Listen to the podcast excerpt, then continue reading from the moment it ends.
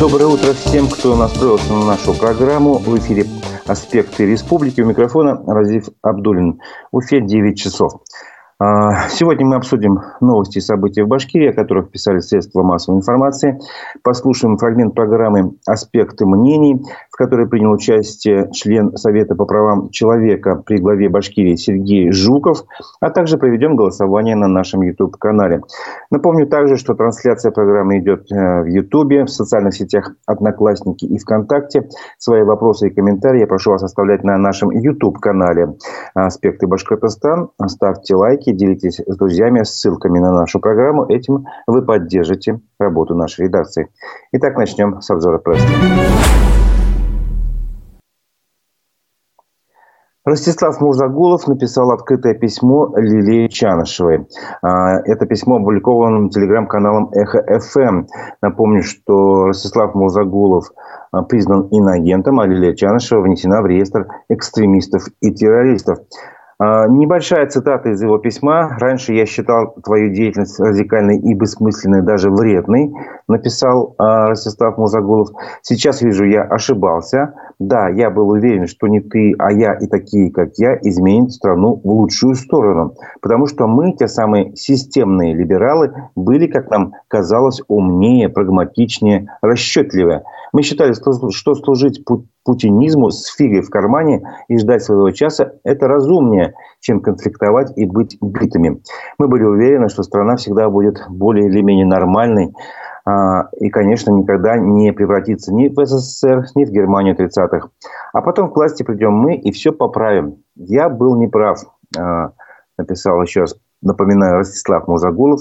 Да что там неправ? Сегодня нужно признать, мы обосрались. А ты была права. Ты вряд ли примешь, но я обязан извиниться за это малодушие и заблуждение. Это только фрагмент. А, полностью письмо можно прочитать на сайте эхофм.онлайн. А, вот. Объясню, почему вообще появилось такое письмо. В принципе, наверное, вы многие в курсе, следят, следят за этой темой, но тем не менее, а, не так давно, 21 апреля, Алексей Навальный опубликовал в Твиттере такое сообщение, в котором он вернее, не сам он, а его друзья, естественно, от его имени. Э, там прозвучало такое обвинение в адрес Михаила Ходорковского за то, что тот э, принял себе на работу Ростислава Мурзагулова, бывшего пиарщика главы Башкирии Ради Хабирова. После чего главный редактор «Эхо» Алексей Венедиктов, в свою очередь, опубликовал поручительство Мурзагулова за Лилию Чанышева. Та, в свою очередь, заявила, что не давала согласия на такое поручительство. И тут развернулась дискуссия, а стоит ли вообще оппозиции объединяться с теми, кто раньше был на стороне власти, а теперь поменял свою позицию и стал выступать уже на стороне оппозиции. Ну, скажем так, как некоторые говорят, переобулся. А кто-то просто, ну, может сказать, что поменял свои убеждения там, или ну, стал, в общем, по-другому себя вести. В частности, тот же Ростислав Музагулов пояснил, что, э, цитата из того же письма, «Я был морально и политически неправ, мне сейчас стыдно за свою позицию, но я не могу изменить прошлое. Могу только пытаться улучшить будущее. Я никому не предлагаю забыть все, что было сделано. Это вряд ли возможно. Но, наверное, разумно хотя бы наложить эмбарго на выяснение отношений до победы, строго до смены власти в России на демократическую. А, еще раз напомню, что Алексей Навальный и Лилия Чанышева, лица, которые а, внесены в реестр экстремистов и террористов. Э, Алексей Венедиктов и Ростислав Мурзаголов э, и также Михаил Ходорковский, они все в реестре иноагентов, в общем, чтобы просто, так сказать, соблюсти законодательство. Вот. И в связи с этим э, хочу провести голосование. Как вы считаете, вообще вот в этой дискуссии, на чьей вы стороне? Надо ли оппозиции объединяться с теми, кто в прошлом вел себя, ну, скажем так, неправильно? Я не буду там каких-то других терминов употреблять. Вот. Ну, понятно, о чем речь. Ваше мнение – да. Конечно, почему нет? Неважно сейчас, какую позицию ты был в прошлом, главное, как ты ведешь себя здесь и сейчас. И поэтому, если вы в одну сторону, как говорится, работаете, почему не объединиться, значит, значит ваш ответ – да. Нет, ни в коем случае. Кто прошлое а, не вспомнит, там два глаза вон, есть такая пословица. Вот, э, нельзя, надо быть очень принципиальным, не надо объединяться со своими бывшими противниками, скажем так, политическими оппонентами и прочее. А, значит, ваш ответ нет. Итак, на нашем YouTube-канале «Аспекты Башкортостан» а, запускаем голосование. Надо ли оппозиции объединяться с теми, кто в прошлом вел себя неправильно? Да Нет. Ваше, а, ваше мнение, пожалуйста, высказывайтесь. Мы подведем итоги голосования ближе к концу программы. А сейчас продолжим обзор прессы. Ну, тоже заметка, которая связана с делом Лилии Чанышевой. Писателя Игоря Савельева допросили по делу Лилии Чанышевой. Об этом рассказал он сам в своем телеграм-канале. Айрон Маск.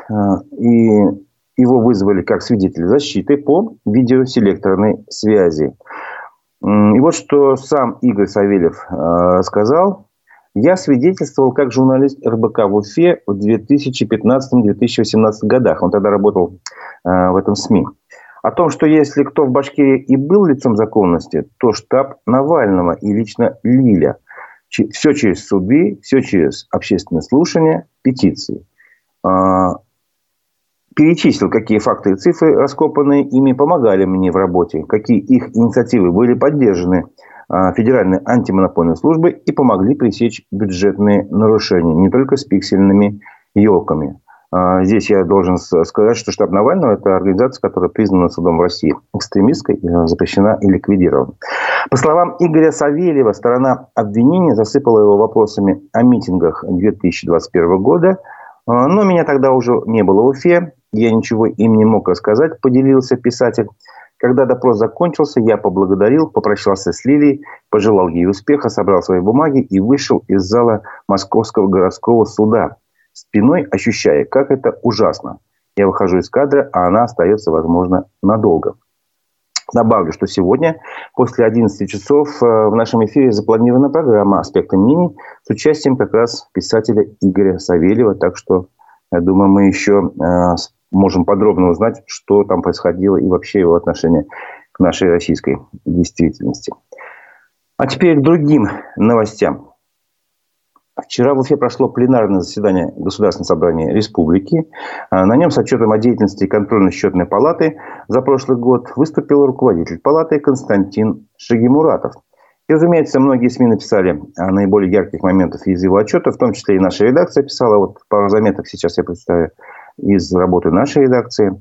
Контрольно-счетная палата Башкирии нашла а, в 2022 году нарушение на сумму более, вдумайтесь в цифру, более 19,5 миллиардов рублей.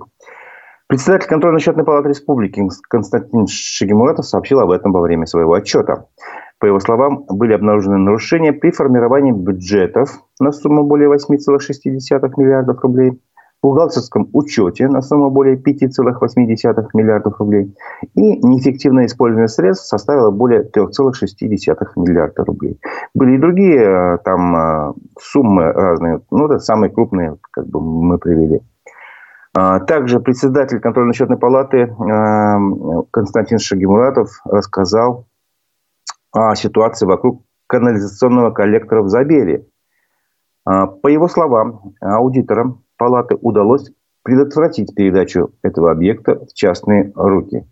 А, стоит он больше 200 миллионов рублей, если не ошибаюсь. Ну, могу чуть-чуть тут как бы ошибаться. Его начали строить этот объект в 2013 году. Тогда правительство Башкирии внесло уставный капитал а, фонда жилищного строительства 313 миллионов рублей. Ну, видите, цифра больше, конечно, не 200. 313 миллионов рублей на развитие территории изобилия. На эти деньги был построен коллектор но не до конца. Он считался объектом незавершенного строительства. Право собственности на этот коллектор было зарегистрировано в 2016 году на акционерное общество «Башкирские инженерные сети». То есть это уже как бы частная компания. Эта компания, в свою очередь, подала иск в суд уже в 2021 году а, к Уфа-водоканалу за самовольный транзит сточных вод через коллектор, объект незавершенного строительства на сумму, и тут тоже сумма впечатляет, более 2,6 миллиардов рублей. То есть объект был, стал как бы частным, построенный на государственные деньги. А, и вот эта частная компания выставила счет государства фактически, потому что Уфа-водоканал – это государственное унитарное предприятие. А, вот на сумму уже больше двух с половиной миллиардов рублей. А, но этот суд как бы не решен, не решился. Сейчас в суде находится другой совершенно иск уже о регистрации права государственной собственности на этот объект, потому что аудиторам удалось доказать, что ну, как бы неправомерное решение было передать в частные руки э, объект строительства, который построили за государственный счет. Издание Пруфа написало, что в Архангельском районе Башкирии дом для главы администрации купили по завышенной цене. Это тоже из отчета э, Константина Шагимуратова перед депутатами Госсобрания прозвучала вот эта информация. А завышение цены покупки дома составило 2 миллиона рублей, сообщил Константин Шагимуратов. И вот это нарушение касается бывшего руководителя администрации Архангельского района Ильшата Аминева, сообщает Пруфы. Закупка осуществлялась именно для него. Теперь субсидия из республиканского бюджета в бюджет Архангельского района уменьшится на 2 миллиона рублей, на те самые деньги, на которые была завышена цена закупки дома, пишет издание. Сейчас дом находится в собственности района как служебное жилье, сообщила изданию замглавы администрации по финансам Любовь Губачева, действующий глава, не является нуждающимся, поэтому этим домом не пользуется. Ну, вот так вот. Денежки потратили, домом не пользуются. Правозащита Совета, так называется заметка, которую опубликовал телеграм-канал обще... прошу прощения, Совета по правам человека при главе Башкирии. О чем идет речь? А вчера Верховный суд Республики отменил незаконное решение Ленинского районного суда Уфы об отказе в иске пожилой женщине, женщины, прошу прощения, к сыну об отмене дарения квартиры и взыскании неосновательного обогащения. А, суд первой инстанции перепутал понятие недействительности дарения и отмены дарения. Кроме этого, допустил многочисленные процессуальные ошибки, сообщает телеграм-канал СПЧ. А председатель Совета э, по правам человека Зуфия Гасина комментирует. Согласно статье 578 э, Гражданского кодекса России, в случае, если после дарения одаряемый, то есть тому, кому подарили, совершил покушение на жизнь дарителя, либо умышленно причинил ему телесные повреждения, то допускается отмена договора. Вот, то есть речь идет о том, что э, дать родственник, там, и сейчас я не могу быть точно в этих деталях процесса, но суть в том, что пожилая женщина, скорее всего, да, женщина, пожилая женщина подарила сыну квартиру, тот после этого начал ее там, причинять ей телесные повреждения, там, избивать или что-то еще в этом духе, причинил вред здоровью. Вот, и это оказалось основанием для того, чтобы отменить сам, сам, сам, саму эту процедуру дарения квартиры. То есть человек просто повел себя крайне неправильно. А, ну, раз зашла речь об СПЧ, предлагаю послушать фрагмент программы «Аспекты мнений». Вчера ведущий Дмитрий Колпаков поговорил с членом а, Совета по правам человека а, при главе Башкирии Сергеем Жуковым. Давайте послушаем этот фрагмент. Свежая новость в виде доноса на вас от имени директора средней школы номер 6 Недавно там был инцидент, связанный с, гибелью ученика. В чем вас упрекают? Что послужило поводом для обращения директора в полицию? Я бы не назвал это доносом. Обычное заявление, причем еще возникает вопрос, кем оно написано. И это заявление, так называемый ответ за то, то что я написал пост о гибели ребенка в Благовещенске. Это произошло примерно больше недели назад. И мне начали местные жители писать о том, что уже практически день нет информации о происшествии. В школе все так же, как и было. Никакой трагедии из этого не происходит начал выяснять, спрашивать у знакомых, потом потихоньку нашел учеников из этой школы, сверстников, одноклассников, проанализировал эту ситуацию и написал об этом. В своем посте я постарался эту тему поднять потому что тема буллинга в республике в том числе имеет не один случай. Вот эту тему хотелось поднять для того, чтобы она вышла на более высокий уровень и э, все-таки перешла к законодателю, который сейчас находится, так сказать, в попытках поиска законодательного решения школьного буллинга, обращал внимание на то, что эти события еще происходят и происходят. Написал, и задал риторический вопрос в посте о том, то, что куда смотрела школа, сотрудники этого учреждения, если в школе были нездоровые отношения между сверстниками. Со скрипом, но этому событию какое-то внимание было уделено. А местные власти категорически отрицают э, версию буллинга до сих пор и отрицали сразу же на тот момент. После публикации мне начали писать еще сверстники, одноклассники из параллельных классов о том, то, что мальчика обижали. Были такие случаи со стороны сверстников. я пришел к выводу, что, по крайней мере, я был абсолютно прав. Но почему не развивал эту историю? Потому что, если уже посмотреть, трагедия сама по себе произошла.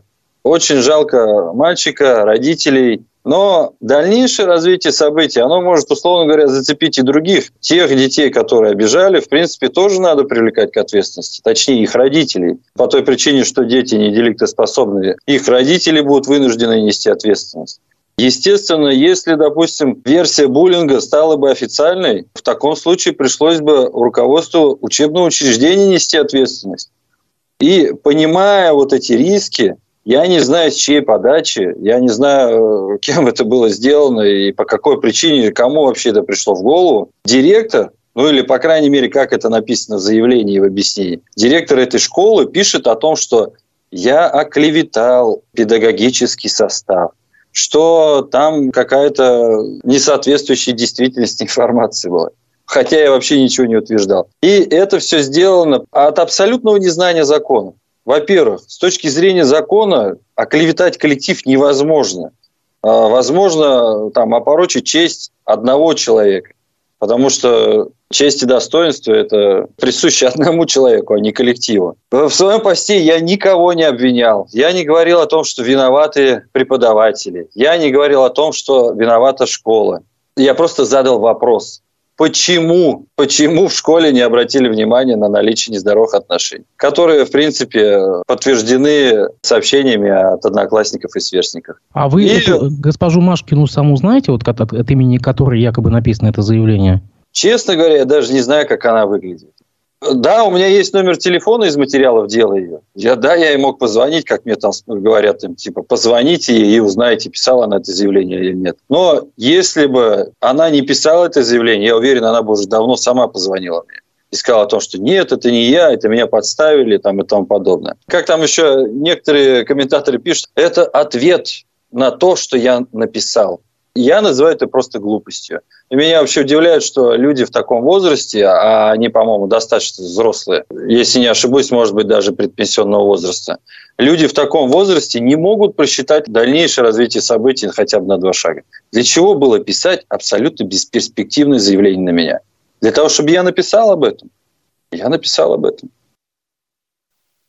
Это был фрагмент программы «Аспекты мнений», в которой участвовал Сергей Жуков, э, депутат Благовещенского городского совета и член Совета по правам человека при главе Башкирии. Полностью саму программу вы можете посмотреть на наших страницах э, в Одноклассниках, ВКонтакте и в Ютубе э, на канале «Аспекты Башкортостан». Напомню, что на канале «Аспекты Башкортостан» в Ютубе сейчас идет голосование. Мы спрашиваем ваше мнение. Как вы считаете, надо ли оппозиции объединяться с теми, кто в прошлом вел себя неправильно? скажем, был не на их стороне, может быть, даже с ними боролся каким-то образом, но сейчас поменял свое мнение, стал как бы на их сторону. Да или нет, то итоги мы подведем ближе к концу эфира, а сейчас продолжим обзор прессы. В Башкирии сформировали медицинскую роту для добровольческих батальонов. Об этом сообщил руководитель администрации главы региона Максим Забелин. А, для наших башкирских батальонов сформировали медицинскую роту, которая позже отправится на территорию специальной военной операции, рассказал Максим Забелин. В медицинскую роту войдут врачи, медсестры, инструкторы, санитары и другие, пояснил он. По словам э, Максима Забелина, кандидату в медицинскую роту уже начали обучение для них в военно-патриотическом парке «Патриот» организовали занятия по тактической медицине. Это поможет нашим добровольцам быть готовыми оказать доврачебную помощь в полевых и боевых условиях, пояснил э, Максим Забелин. Добавлю, что сегодня э, в Уфе временно перекроют участки улиц Пушкина и Советской с часу дня до половины пятого. Э, причина – это проведение торжественной церемонии отправки уже четвертого добровольческого батальона имени Даяна Музина месту проведения специальной военной операции. Хотя, да, да. Именно так. В Украине тем временем погибли еще два уроженца Башкирии. Об этом сообщала наша редакция. С ними простились 24 апреля. В Салавате попрощались с младшим сержантом Ильнуром Аптекаевым, сообщили в администрации города. Ильнур Аптекаев родился в Салавате, окончил училище по профессии газосварщик. А, осенью прошлого года был призван на военную службу по частичной мобилизации. А в Стерлитамаке простились с Дмитрием Щепакиным, сообщил глава администрации города Рустем Газизов. Тем временем, по данным из открытых источников, число погибших на территории специальной военной операции из Башкирии вот колеблется разные данные от 571 до 632. То есть понимаете, какой масштаб. Участники программы «Башкирское белорусское долголетие туризм» улетели в Минск. Об этом сообщил премьер-министр Башкирии Андрей Назаров в своем телеграм-канале. А, туристов, первую группу туристов а, пожилых серебряного возраста, их называют, отправили 24 а, апреля из Уфимского аэропорта. Они отправились в восьмидневное путешествие в Республику Беларусь в составе группы 46 человек из Уфы и разных районов республики. Андрей Назаров сообщил, что на реализацию этой программы Башкирско-Белорусское долголетие туризм в этом году выделено почти 20 миллионов рублей. А, сама путевка платная, но затраты туроператоров субсидируются в размере 15 тысяч рублей на человека. Ну, скажем так, если средняя путевка обходится тысяч 40-50, я не знаю, примерно так вот я смотрел на э, сайтах разных, то значит вот пенсионерам она обходится дешевле на 15 тысяч. А, планируем, что в этом году участниками программы станут порядка 1300 человек, жителей республики старше 55 лет, сообщил Андрей Назаров. По его словам, стоимость тура на 8 дней и 7 ночей входит авиаперелет, переживание в гостинице Минска, питание, завтраки, трансфер, экскурсионное обслуживание и страховка.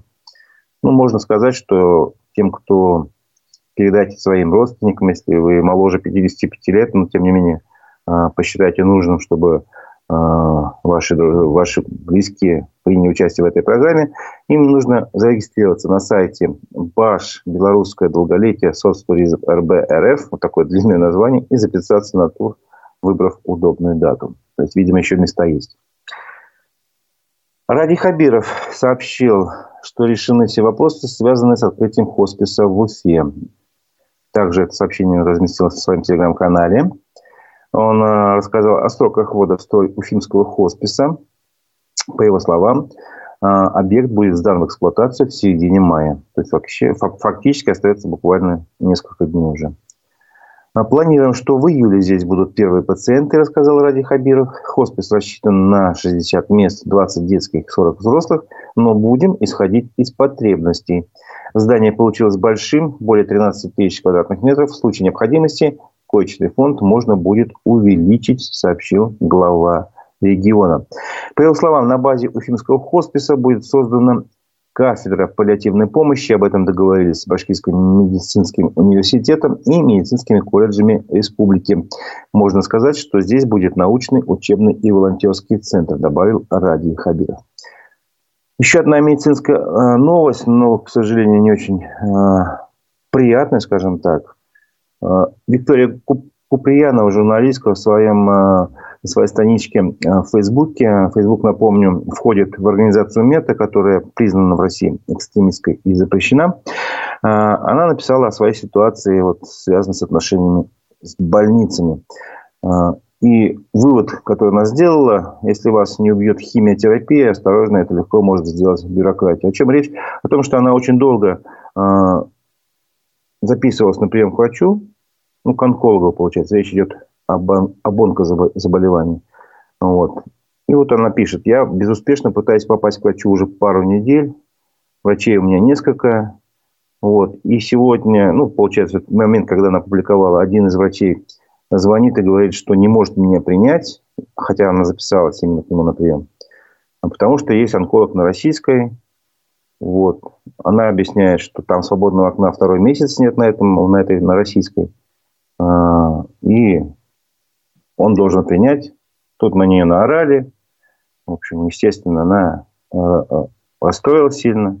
Также она пишет, вот мне вроде как полагается инвалидность и какие-то там лекарства, но этого ничего нет, потому что это настолько хитро выдуманная, хитро выдуманная схема, что я туда даже не пробую лезть, пишет Виктория. Куприянова. А, самое э, печальное, что платно онколога не пройдешь. Можно было, казалось бы, все эти а, терапетии пройти быстрее гораздо. Но вот платно не пройдешь, потому что направления на всякие анализы и прочее дают только государственные врачи.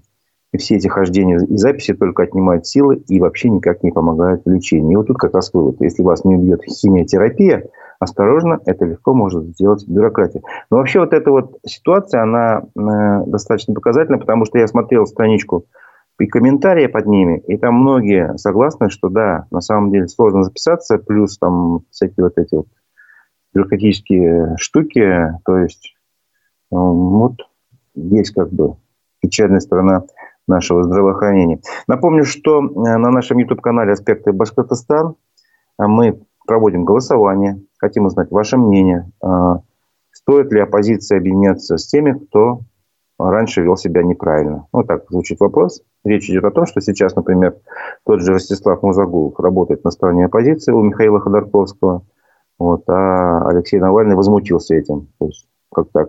Почему? Вот, напомню, что э, Ходорковский и Мурзагулов признаны в России иноагентами, а Алексей Навальный внесен в список э, экстремистов и террористов. К другим новостям. В Уфе частный перевозчик Виктор Искалин остановил работу автобусных маршрутов номер 118 и 165Т. Он объявил об уходе из бизнеса, передает УФА-1, и объяснил свое решение травли со стороны чиновников. Мы заранее, за месяц или чуть меньше, предупредили Министерство транспорта, что отказываемся от исполнения обязательств по этим маршрутам, сообщил изданию Виктор Искалин. Связано мое решение с травлей, которую развязало против меня руководство республики. Конец цитаты. А, добавим, что автобус номер 118 курсировал по маршруту от площади имени Аджиникидзе в село Балтика и обратно, а автобус 165Т от северного автовокзала село Тавтиманово, ну и, соответственно, обратно. А, добавим также, что ранее автобусы Виктора Скалина обслуживали еще другие маршруты, в том числе 272 и 298, которые по истории которой была очень длинной, такой затяжной, и в результате лицензии у него на эти маршруты отобрали. А, предприниматель уверен, что маршрутов его лишили по сфальсифицированным данным. Вот такая а, новость из мира транспорта. И другая вдогонку. Уфимские транспортные вести опубликовали такую любопытную заметку, которая называется так достаточно необычно. Все, как мы любим, чем сильнее дуешь, тем больше резиновая жаба. Жаба. Так звучит заметка. А о чем речь? О том, что э, Официальный канал программы «Безопасные и качественные дороги» опубликовал данные по работе 35 новых автобусов большого класса в Уфе. Эти автобусы были приобретены как раз по этой программе. Вот. И автор сообщения говорит, что данные, ну, естественно, были взяты из официального источника в Башкирии. И вот что как бы он озвучивает и потом анализирует. Это довольно любопытный анализ. Итак, 35 автобусов за 4 месяца перевезли полтора миллиона пассажиров. На первый взгляд, вроде много. Довольно легко посчитать, что в среднем каждый автобус перевозил в день около 360 пассажиров. По мнению автора, это неправильно. Такого класса автобус при нормальной эксплуатации везет минимум 800 человек в день, хотя может и должен вести больше. То есть есть какая-то, видимо, норма. норма.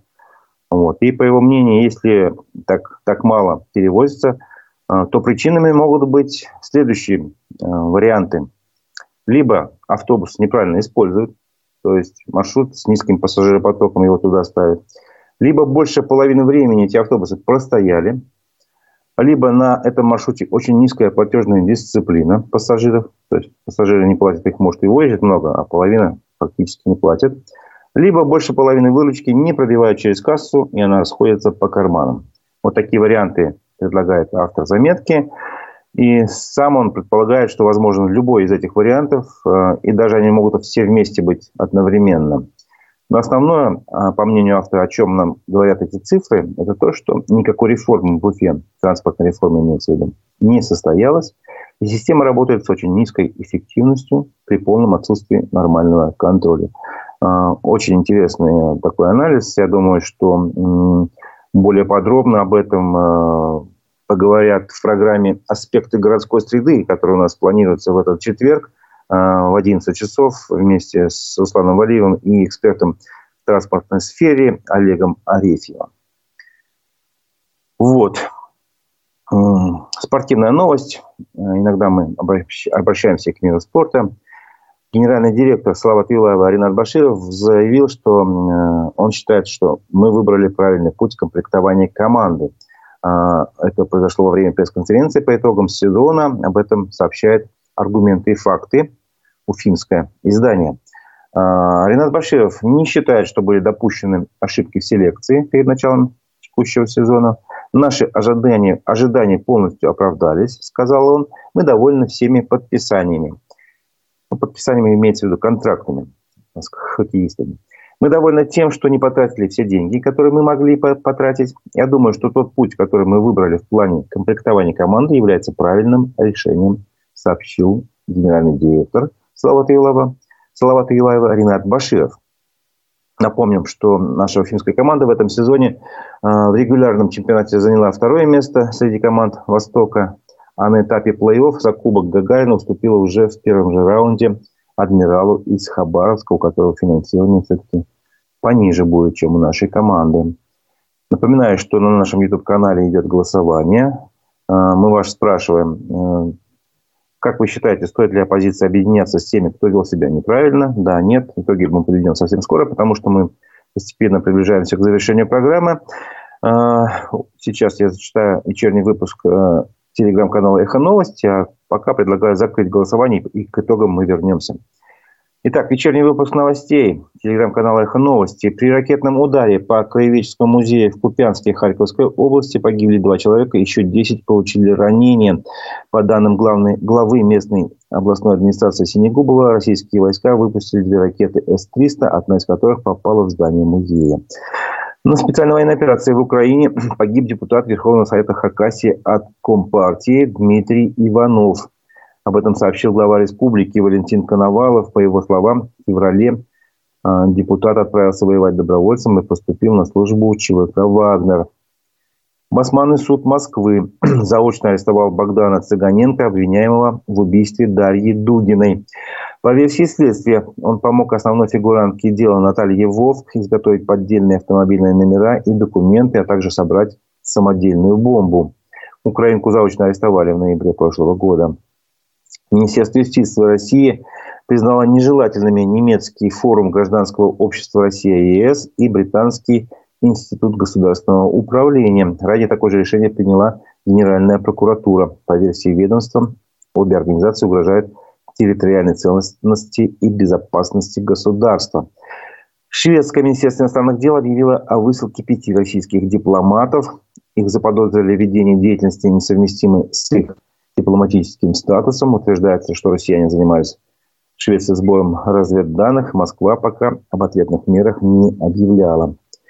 Правящая партия ЮАР выступила за выход страны из-под юрисдикции Международного уголовного суда в Гааге. Лидер партии и глава государства Сирил Рамафоса заявил, что это связано с несправедливым отношением к некоторым странам – со стороны Международного уголовного суда. Напомним, ранее этот суд выдал ордер на арест Владимира Путина.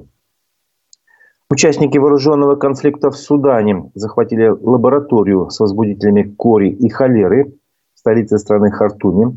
Об этом объявили представители Всемирной организации здравоохранения. По их словам, случившееся несет высокий риск биологической опасности – в Судане идут бои между регулярной армией и силами быстрого реагирования. Кто из них захватил лабораторию, не уточняется. Это был выпуск, вечерний выпуск новостей телеграм-канала «Эхо новости». А нам пора подводить итоги голосования, которое мы сегодня объявили. Итак, мы спрашивали, а, как вы считаете, стоит ли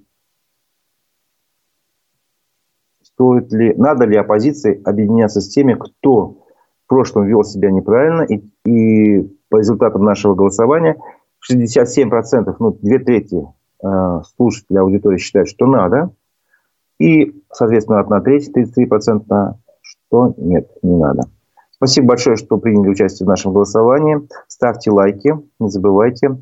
Э, и на этом наша программа завершается. Но сегодня мы снова ждем вас в эфире. В 11 часов, напомню, в программе «Аспекты мнений» будет писатель, финский писатель Игорь Савельев, хотя он проживает в Москве. Будем с ним э, говорить по скайпу. А в 12 часов э, вас ждет программа Digital Среда с новостями из цифрового мира и, маркетинга. и маркетинга. Так что оставайтесь с нами на наших страницах ВКонтакте, Одноклассники или в Ютубе на канале «Аспекты Башкортостана». Микрофона был Разиф Абдулин. Встретимся в 11 часов. Всего доброго.